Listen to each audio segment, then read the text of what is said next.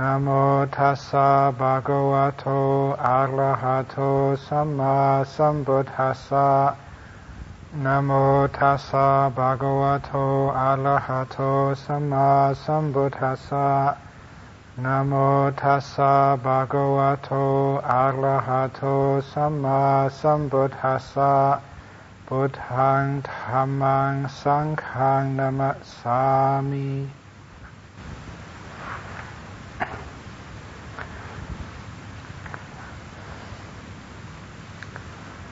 This is the, the third talk of this Rains Retreat period. And I'd uh, like to uh, keep it on the subject of uh, practical advice about how to meditate and how to gain release of the mind. When we talk about release of the mind, it's good to understand release from what. And uh, one uh, thing one can focus on for being released from uh, during the practice of meditation is releasing yourself from the asavas. Even though only a temporary release, it is still a very important practice to attain that temporary release. And indeed, because last Saturday in the uh, special session with the novices and anagarikas and anagarikas here, that I was uh, talking about the asavas especially by going through the Sabbasava Sutta. I thought I would extend that uh, Saturday night lesson by talking about the asavas in more detail. Not only to their understanding and the way to overcome them give one more depth in the ability to gain peaceful states of mind, but also they give one more insight into the nature of the mind the nature of the defilements which block one experiencing the mind, and thus gives you a great uh, insight into an important aspect of the Dhamma.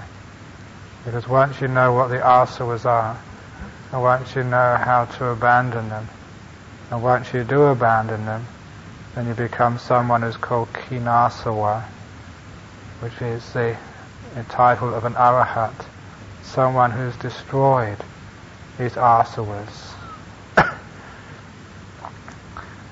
Especially when one practices uh, meditation and starts to develop the mind in peaceful, uh, stable states of inner tranquility. Uh, the asavas can very easily become manifest as that which pushes your attention away from your chosen uh, object of meditation. The asavas, as I understand them, are like forces which take the attention out of the mind and take it elsewhere into the world, which uh, take the attention from where it belongs and send it out on a journey which has no end in the world. and it's because of the force, the power of these asavas it's very difficult to literally go against the stream of these uh, flowing currents to be able to find the source of all of this, to be able to uh, center the mind, to take it just to one point and keep it there. These asavas are like forces which uh, take the attention outside. And once you understand the asavas uh, in this particular light, it becomes uh, apparent that the obstacles one meets in meditation are very much the manifestations of these asavas. When the Buddha taught that Sabbasava Sutta, he said that these asavas have to be uh, abandoned or removed through different practices. And uh, there are seven practices. But to start with the, the coarser ones, the coarser practices, in my uh, opinions here, are the practices of like removing, oh, sorry, uh, restraining and avoiding. And that restraint of the senses and the avoidance of unsuitable situations uh, are two of the, the very first practices which one should do to try and stop these asavas. This is something which you normally do just outside of the period when you sit down and meditate. It is, it's just so easy, especially at this time of the, the rains retreat, just to follow that flow of the asavas and to get into conversations with other people. To follow the flow of the asavas and to start getting distracted by the things outside of oneself. There is a great flow of the mind, a great current which makes you go outside and to seek some sort of truth, some sort of um, insight, some sort of understanding, some sort of gratification even, by following these asavas out into the world, by doing things, by getting into conversations, by reading, by even by thinking. This is all manifestations of the asavas going out. And the Buddha said that these particular coarser forms of the asavas should be reined in through restraint and through avoidance. In this monastery at this time, the practice should be like avoiding situations which encourage the flow of the asavas, encourage the flow of the attention from inside to outside. To try and avoid like meeting with one another, speaking with one another. Because these are things you can notice takes your attention from inside to outside. To avoid like projects, writing letters, reading books, doing things. Because this is all taking your attention from where it belongs, outside. Sometimes we may think that we can get some understanding and solve the problem by uh, looking in the books or having conversations or discussions. And you notice that because of the power of delusion, that all of the things which one does outside, one always finds a justification for them. These are justifications which are born of ignorance. In all good monasteries which I've had the privilege to be in, that uh, the speech is restricted and that the monks are encouraged to develop the sense of quietness and seclusion. This is like the physical seclusion, the kaya viveka, the bodily separation from the world. And this monastery that personally I've worked hard over the years to, to build a monastery which it is possible to develop kaya viveka, where there are huts with walking meditation paths and, and uh, water tanks, so that there's not too much need to go out and seek the world.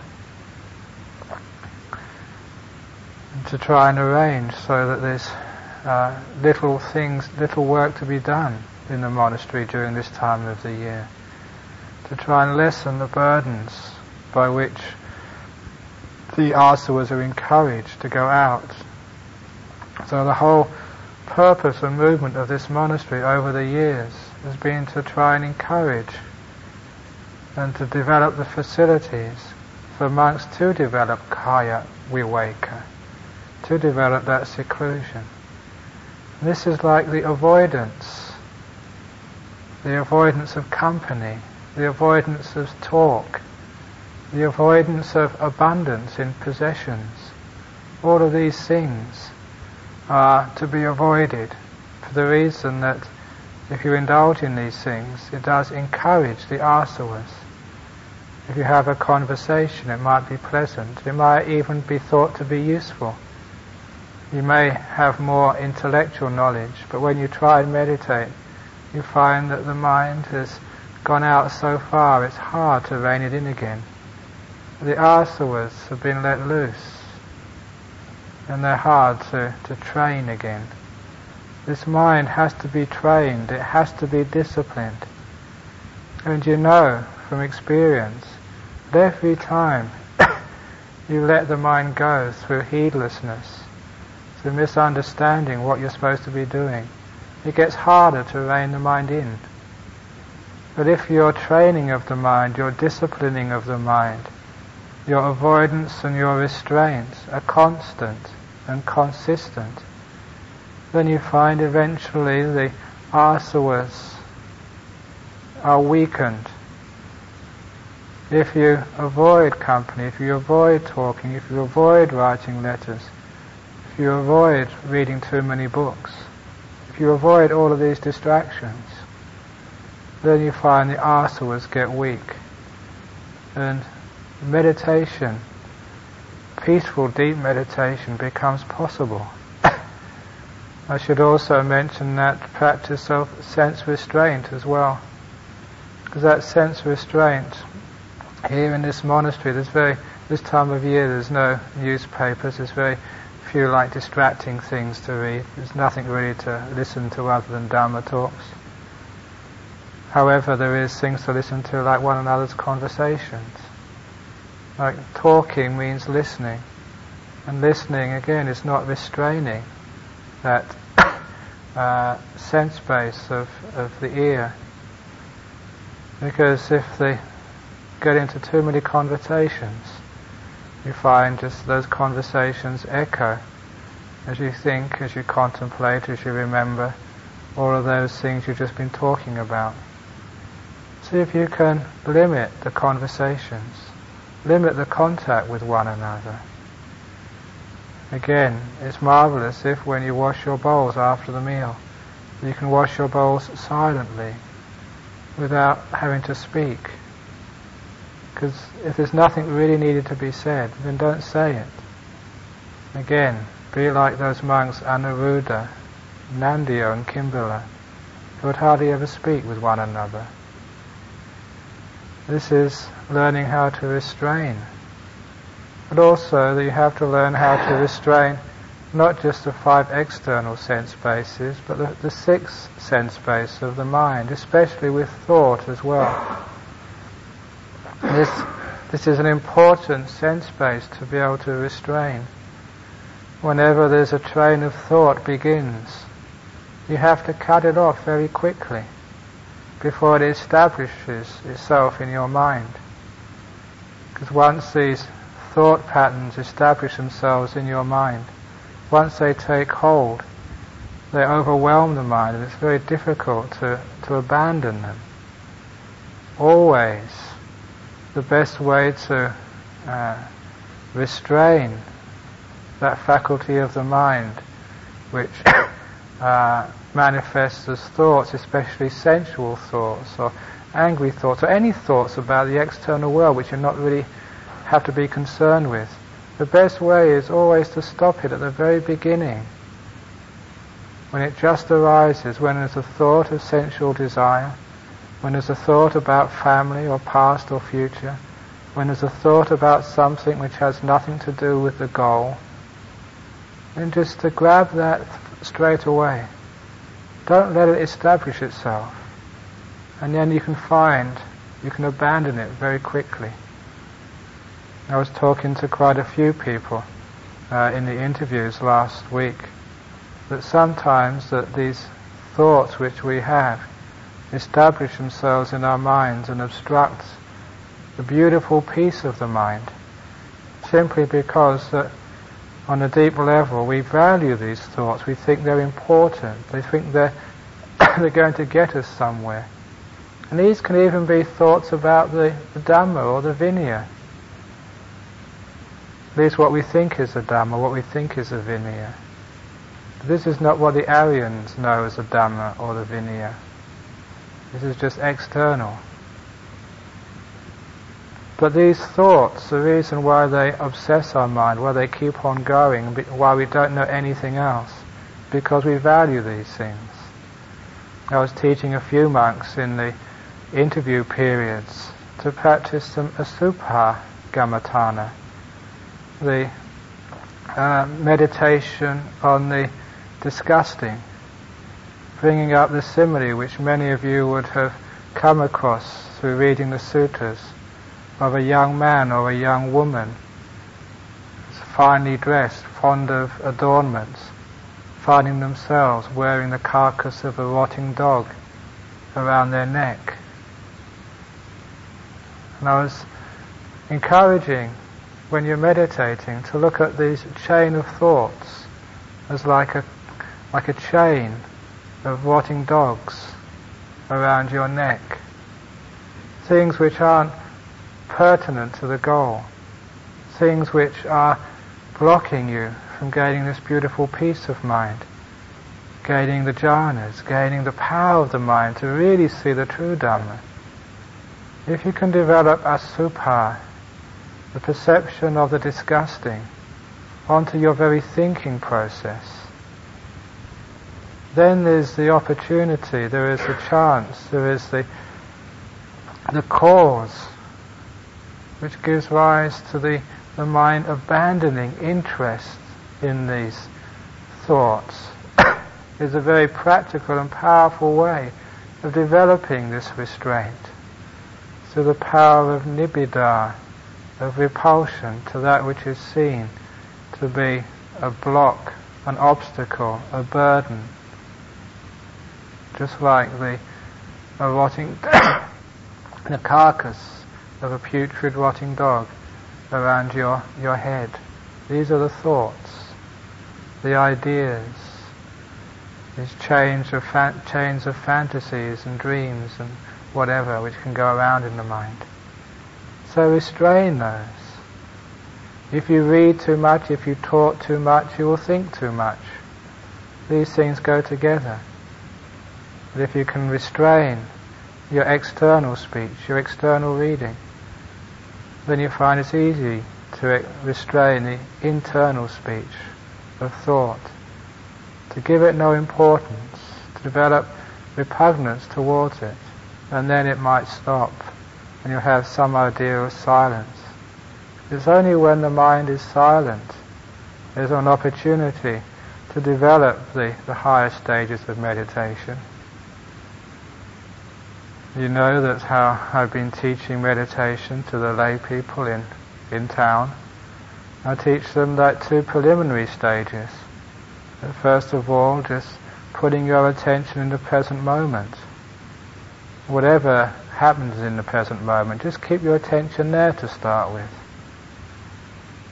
And the second preliminary stage is once you have your attention focused in the present moment, of having abandoned the past, having abandoned the future, then to develop the silent awareness in the present moment. To sort of stop the thought at this preliminary stage. Because if the mind is thinking backwards and forwards, there's no way that you can even approach that first stage of breath meditation, of continuous awareness of the breath. If thoughts are very strong and they're unrestrained, then you find that the meditation is hopeless. And you sit, it could be half an hour now, you don't get anywhere. You're wasting your time. And you find because of that power of thinking that you gain aversion towards the process of meditation. It makes you weary, bored, and even depressed. Simply because you're not uh, penetrating to the joy of meditation, the joy which arises with the mind which is peaceful. So even remember those two preliminary stages.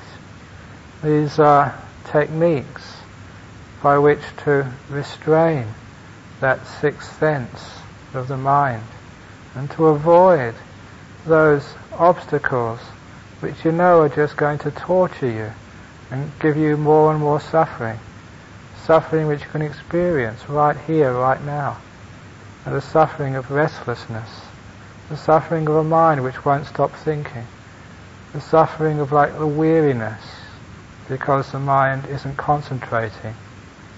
The mind which concentrates, the mind which develops stillness and stability, becomes a very bright, happy mind. You all know that how you can tell if how a person's meditation is just to see how much they're smiling. That's a basic way of seeing if a person has got a jhana. remember in the suttas, Ananda seeing Venerable Sariputta coming back in the evening after meditating all day. His faculties clear and bright. And uh, Venerable Sariputta would say, yeah, today I've been uh, dwelling in first jhana, or second jhana, or third jhana, or fourth jhana, or whatever. This is the natural result. This gives one the happiness, the sukha vihari, the happy abiding.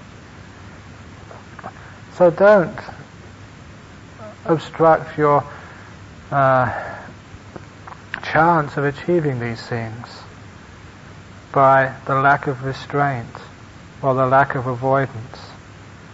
Whether it's the external senses or that part of the internal sense of mind called thinking, these are all manifestations of asavas.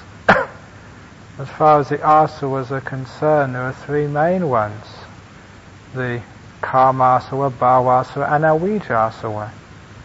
It's strange, but those, the mind which goes out, which seeks company, which seeks talk, which seeks distraction, even the mind which thinks, is running from Kamasava, also with a bit of Avijjasava there as well. The Kamasava is that movement outside into the world, which is propelled by the search for some sort of satisfaction, fulfillment in the world of the external senses. Even the thought, even though the thought is from the mind, it is thought about the world. In Pali it's called kama vitakka.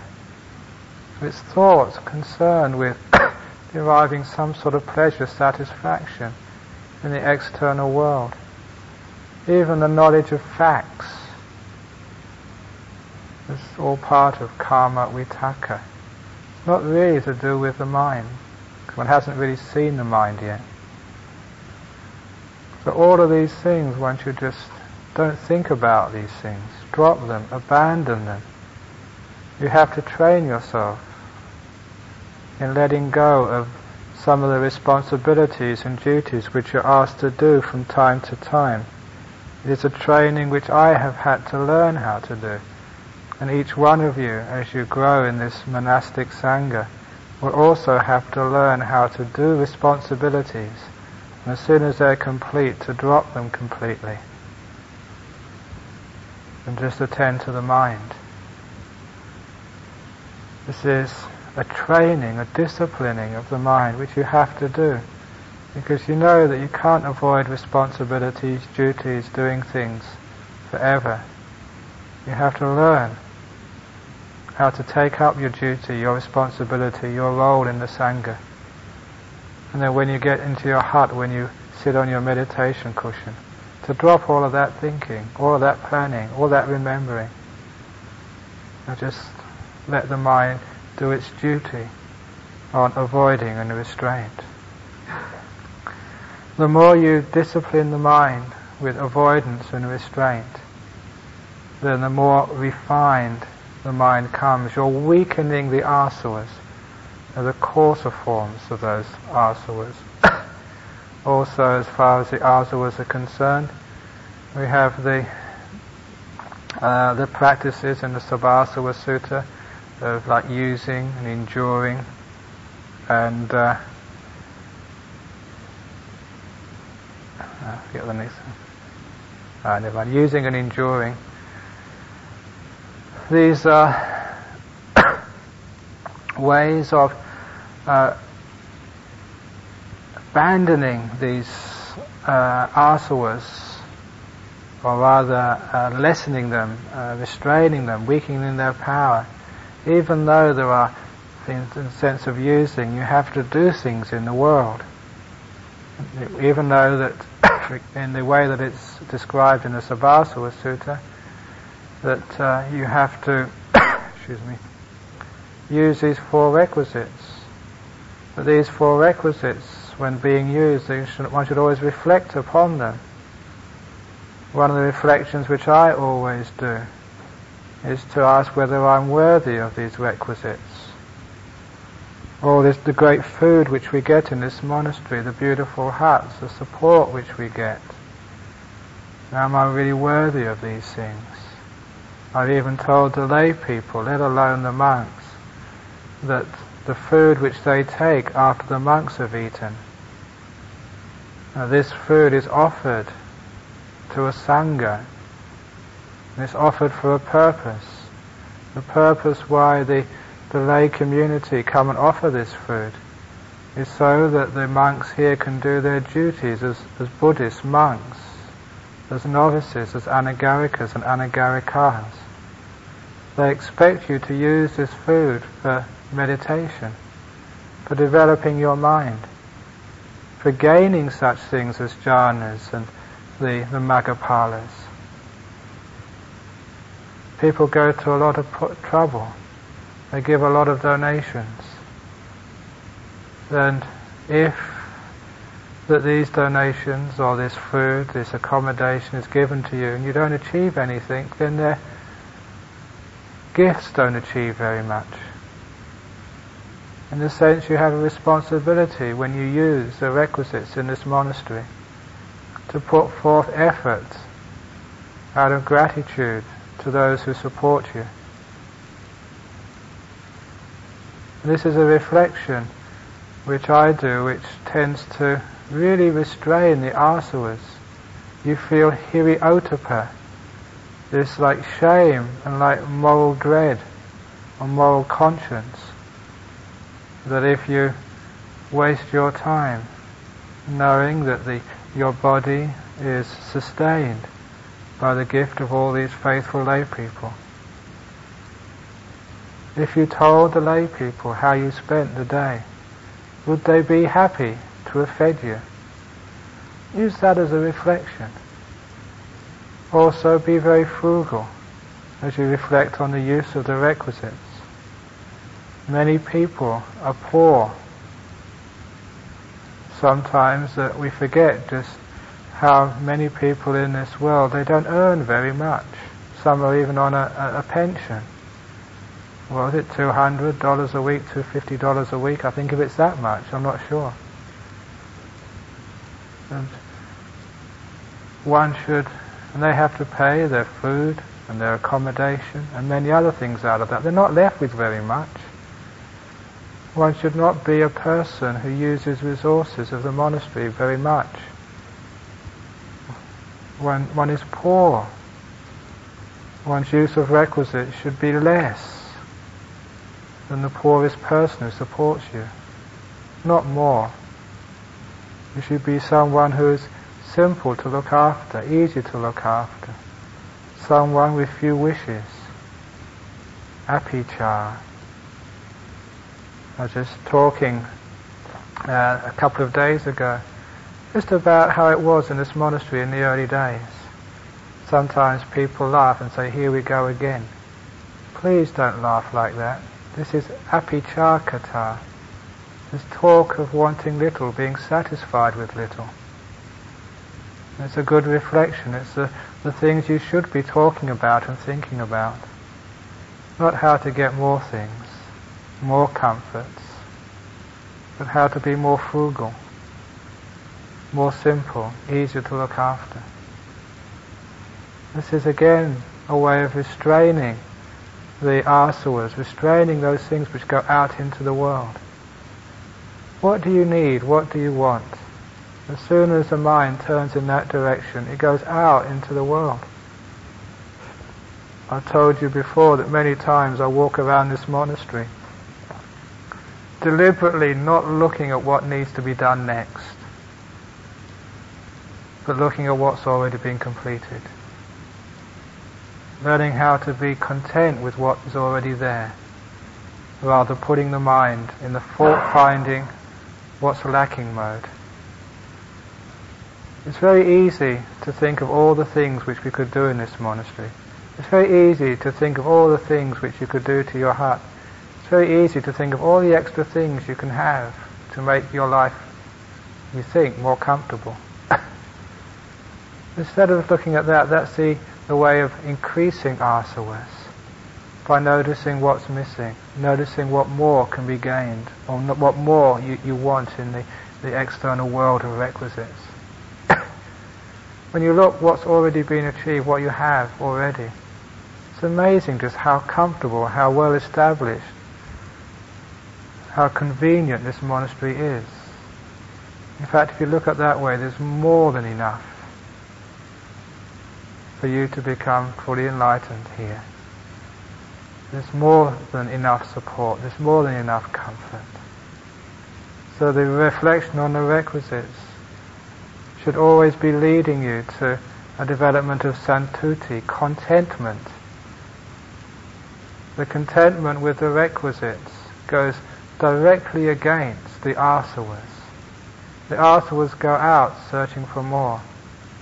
Contentment says, why go out? There is enough right here. I've often given a simile.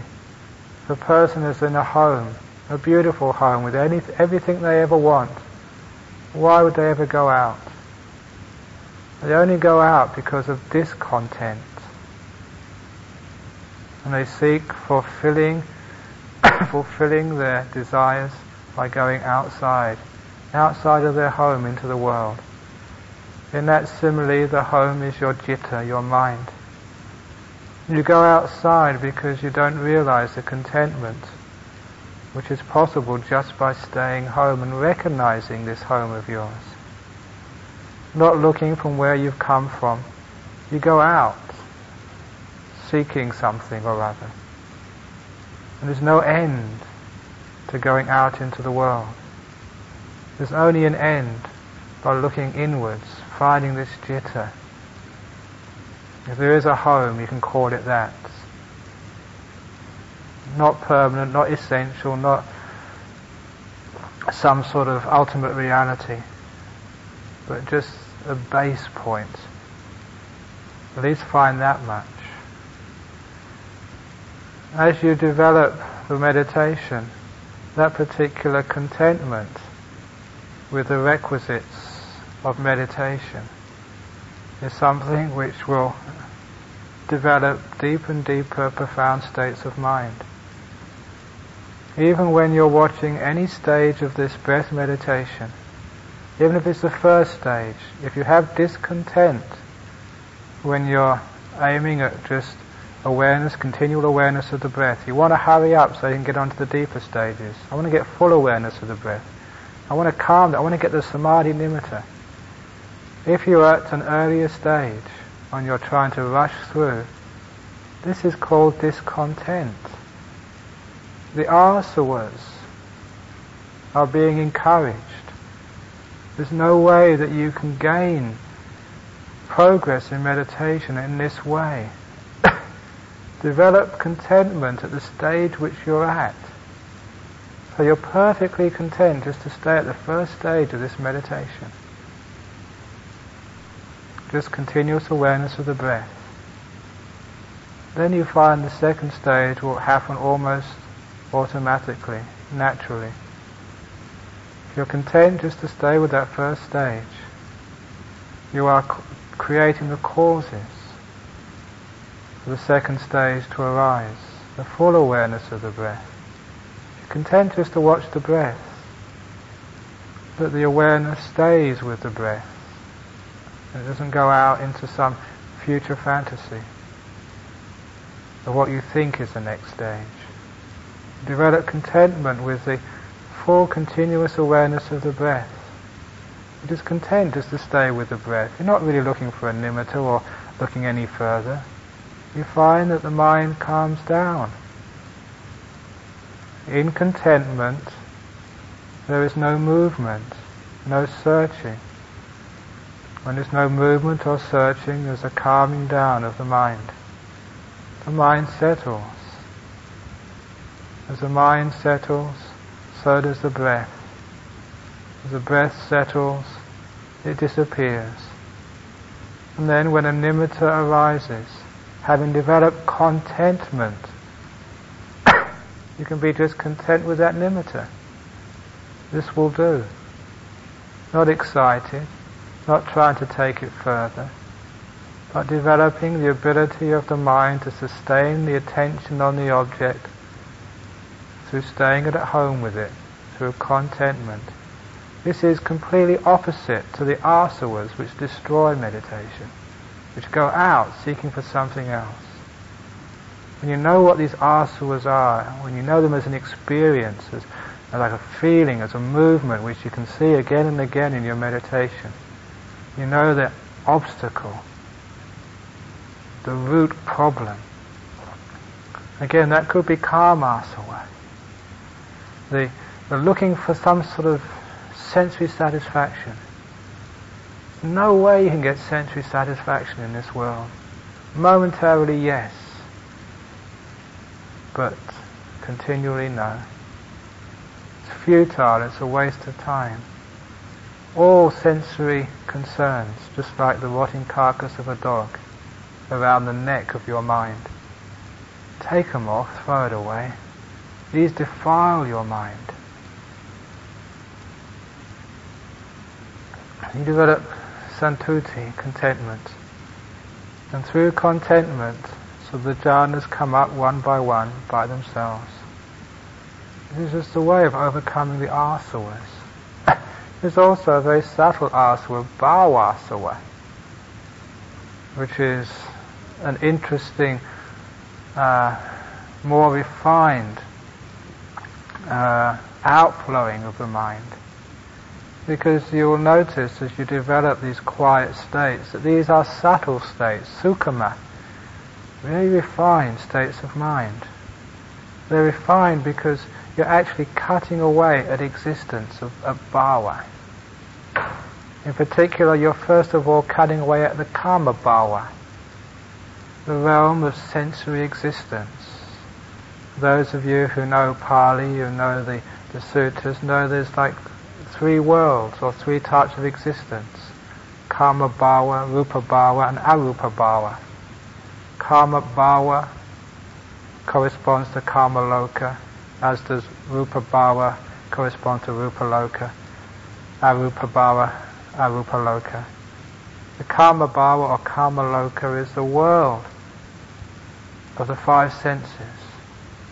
Rupa loka is the world of the four jhanas. Arupaloka, the world of the immaterial jhanas. Call them kama bhava, Rupa Bhava and Arupa Bhava in this context. As you abandon one world, you're abandoning a big slice of bhava, a big slice of existence. And it is why one of the obstacles to finally entering a jhana is very much kama bhava, asava. The outflowing of the mind, which depends on sensory existence, that the mind is not used just to abandoning that world. And even right at the very edge, when it's about to, to leave that world into a more refined world, it just sends out disturbance. It goes away from the, the nimitta and disturbs itself just to keep contact with that world of sensory experience. That is a very refined asava, and you will actually see it at the boundary between upachara samadhi and full jhana. Even though the kama has been overcome, the mind doesn't move out seeking for sensory experience. It seeks out for, sensory pleasures. It seeks out, it goes out seeking for just sensory being rather than sensory pleasures. You see these movements of the mind, especially in deeper meditation. And these things have to be uh, understood and overcome by learning how to use requisites, even using meditation objects,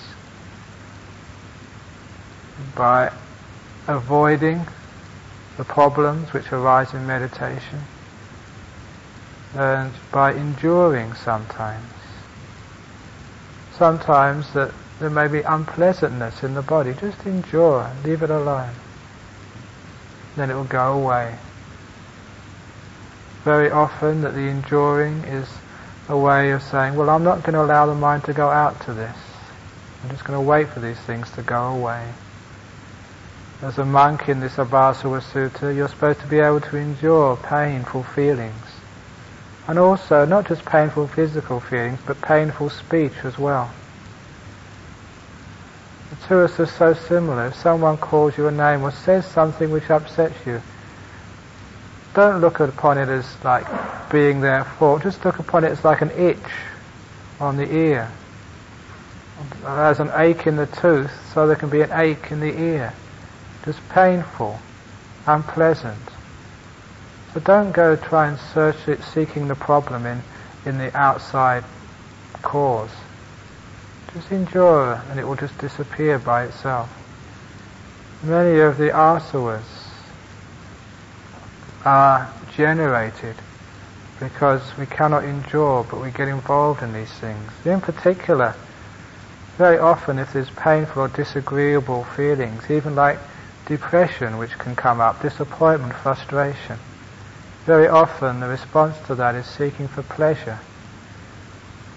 Eating too much, talking too much, fantasizing, dreaming, just going out looking for pleasure in the world as a response to suffering. And of course, you don't really solve the problem that way, only temporarily. If there's suffering, disappointment, depression, or whatever else comes up from time to time in the meditation, don't try and solve it by seeking for pleasure. You're just following the asavas. Endure. Leave it alone. It will go away. The other of the coarse forms of overcoming the asavas is just vinodana, just dispelling them, throwing them out.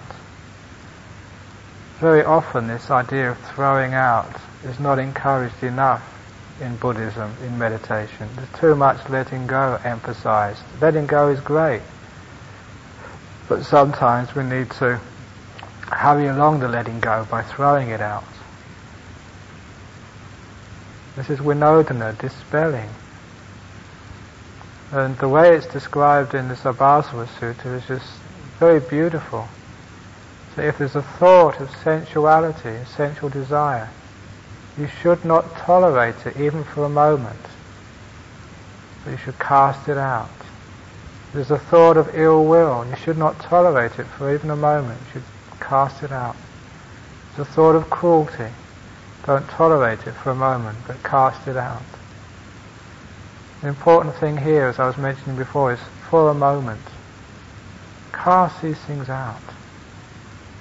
If they don't cast them out quickly, they invade the mind and remain and cause you all sorts of problems. These are the coarser ways of overcoming the asavas. There's also the asava, dit the asava of, of course, by wrong views, not seeing things correctly. This is a very difficult asava to see, to see it working, and also to overcome it. Because this is a deeply hidden cause for the mind to go out into the world. This dit asava especially means the delusion of a self. Very often you will notice, especially as you develop deep states of meditation, the mind goes out into the world as an expression of me, mine, a self. This is the origin of much of the outgoing of the mind. To expressing yourself, being someone, getting praise, getting affirmation. Just how much of what you do is to please somebody. Just to try and be liked, trying to be accepted. This happens so much in the world, but it even happens in the, the monastery as well, in a meditation monastery. You don't have to please anybody. You have to follow the Buddha's teachings. Don't follow that particular asava because it is endless. Praise and blame, praise and blame. You do the right thing and you get criticism. You do the wrong thing and you get praise. Most of the time, just people don't even notice what you're doing. sometimes that really hurts when people don't notice you. But this is like an asava, like an outflowing of the mind. This is especially an outflowing of the mind which you can see again at the gates to jhanas. because part of the illusion of a self, as I keep on saying, is that one thinks that one is in control of all of this. One has the illusion of a doer. As long as there's an illusion of a doer, there is something needed to be done. That's when you leave your home and go outside doing things. Doing this, doing that. There's no end of doing. When is a monastery complete? Endless. When are all your letters complete? Never. When are all your studies complete? Never. You can read the Tripitaka for the next hundred lifetimes with the memory of your past lives so you don't forget it all.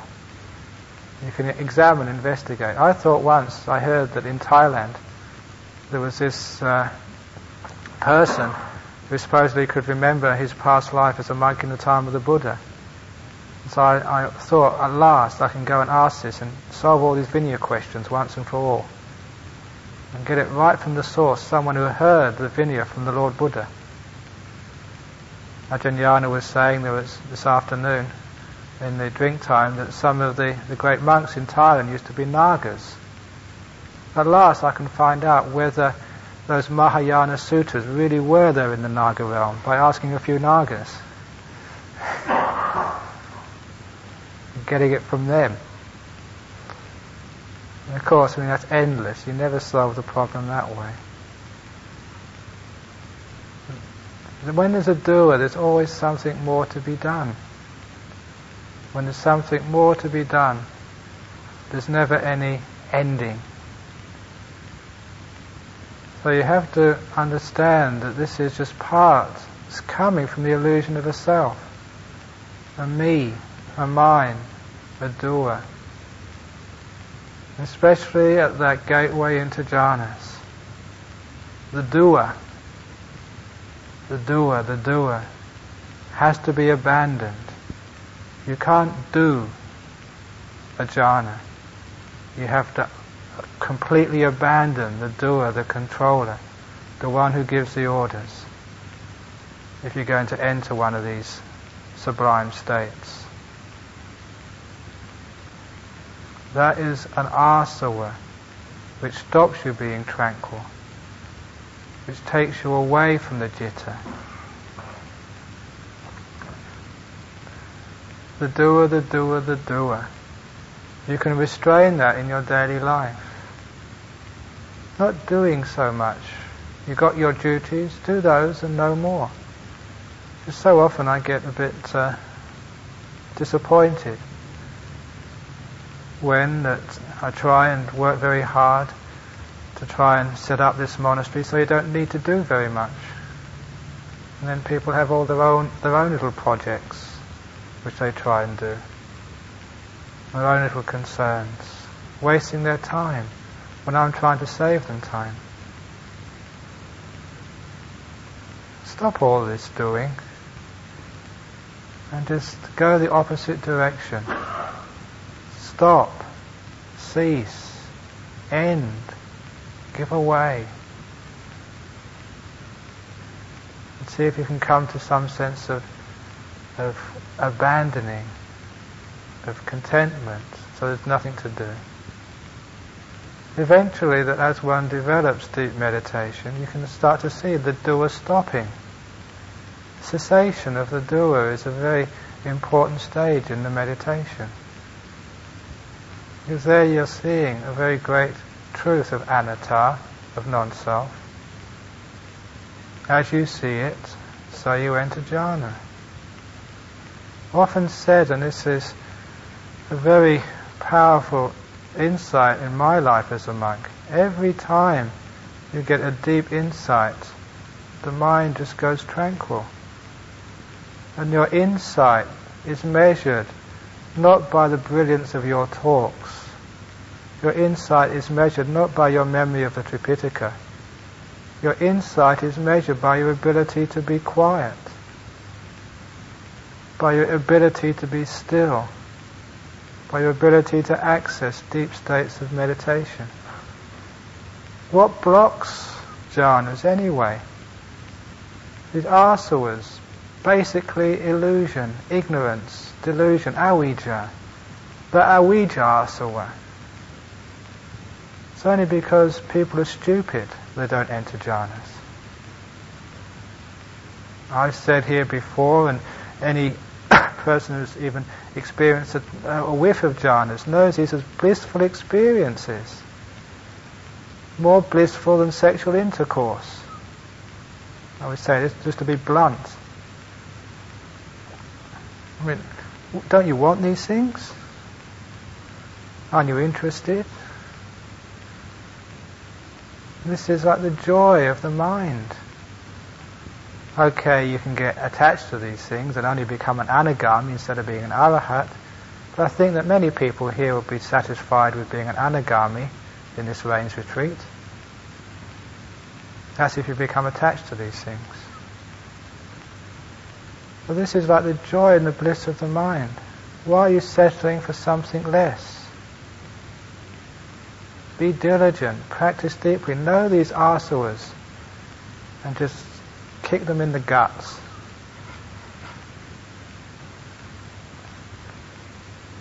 By abandoning them. The last of the ways of developing the end of the asavas is through bhavana. Through developing those in the Sabbasava Sutta, it's a very beautiful and skillful sutta. They say it's like through developing the seven enlightenment factors. These are the ways of overcoming the most refined of the asavas. The last of the bojjhangas is samadhi, and, sorry, samadhi and upekkha. Samadhi again refers to jhanas, upekkha, the result of the fourth jhana. We're, not, we're talking about bojjhangas limbs of enlightenment, not just ordinary, indifferent, sort of common or garden upekkha, but just real upekkha, real equanimity. The equanimity which is so equanimous, the mind is absolutely still.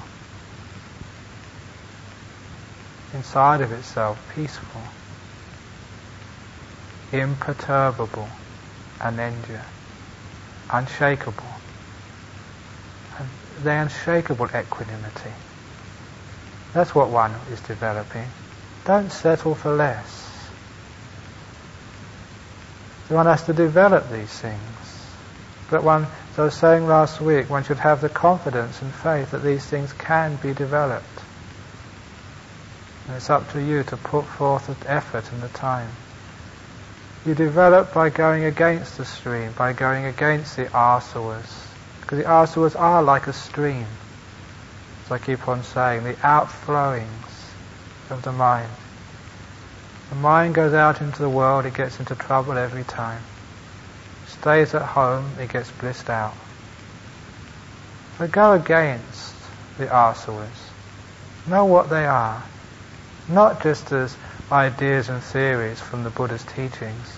Know the ideas and theories, but that's not sufficient. As you're meditating, as you're developing deep states of calm, just see what blocks you. That's how we develop insight. As we have got a goal, we know what's blocking us. There we see these these uh, fundamental forces of illusion, these manifestations of avijja, these asavas. You can see these things flowing out, these streams coming out from the mind, taking you away from the source. The currents. Once you see these things, you have a chance of overcoming them. Bhavana, developing ways of overcoming them, the seven enlightenment factors.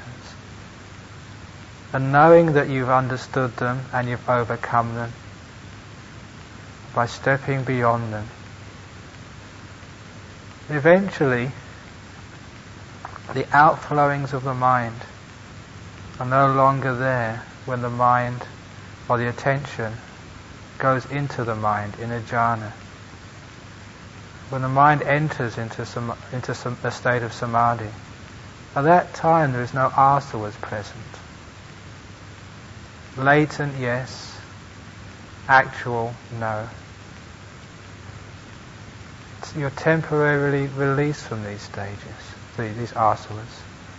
Because the mind is, as it were, unified. There's no going anywhere. Still, stable, for a long period of time. And you come out of these stages, as I always say, you reflect afterwards. It's almost impossible not to reflect on the experience of a jhana. You look, what is this state? Why is it? What's happening there? The more experience you have of these stages, the more you know this is a stage, state without asavas apparent. Mind is still, blissed, contented. It's not going anywhere. These are beautiful states. Having come out, now you see the mind with asavas. Only then do you can really understand what asavas are. You're always like in the realm of perception. You have to see both, you have to overcome things before you can actually see what they really are. You've got to step out from the, the water to see what water is. You have to have like a perspective. Get outside of the town to understand the town. Get outside of the asavas to understand the asavas. When you're free from the asavas, and then you you leave that uh, the jhana, and then you're with the asavas again. That's when you really recognize these asavas. When they're there all the time, constantly, you only know a fraction of what they truly are. But with the experience of a state beyond asavas, and then what asavas are like, you really truly understand them. You see these are forces of the mind. With right view, once you know what asavas are like, then the bhavana the development has a point to it. The dassana, which is the, the first of the ways of overcoming the asavas in the Sabbasava Sutta, is very much like, it is actually defined as developing stream entry. Knowing the mind, knowing dukkha, knowing the asavas, knowing the cause of dukkha, knowing the end of dukkha, it's only when one knows all of these things that one can truly bhavana and develop the ending of that which causes all the problems. Bhavana is especially the job of someone who's a stream enterer. It's the job of the Aryans who have yet to become arahats. There's also things which we can do now. Bhavana, bhavana, bhavana develop, develop, develop these qualities. Restrain, limit the asavas. People in the world, they go out and create all sorts of problems with no end. If you go inside against the asavas, weaken them, see them, and then cut them off, destroy them once and for all. Then you can be free from rebirth, free from dukkha. You can truly say that you've khinasava, you've cut the outflowings. And there's nothing going out anymore. There's nothing to go out to. There's no more rebirth into any world. So these are the asavas very important and beautiful teaching of the Buddha. And this is one way, this is one way that you can use them in your development of deep meditation and your realization of the stages of enlightenment.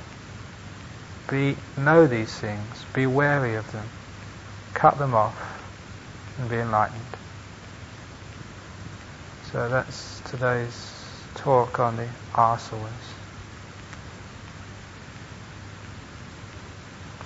Has anyone got any question they would like to ask about this evening's talk?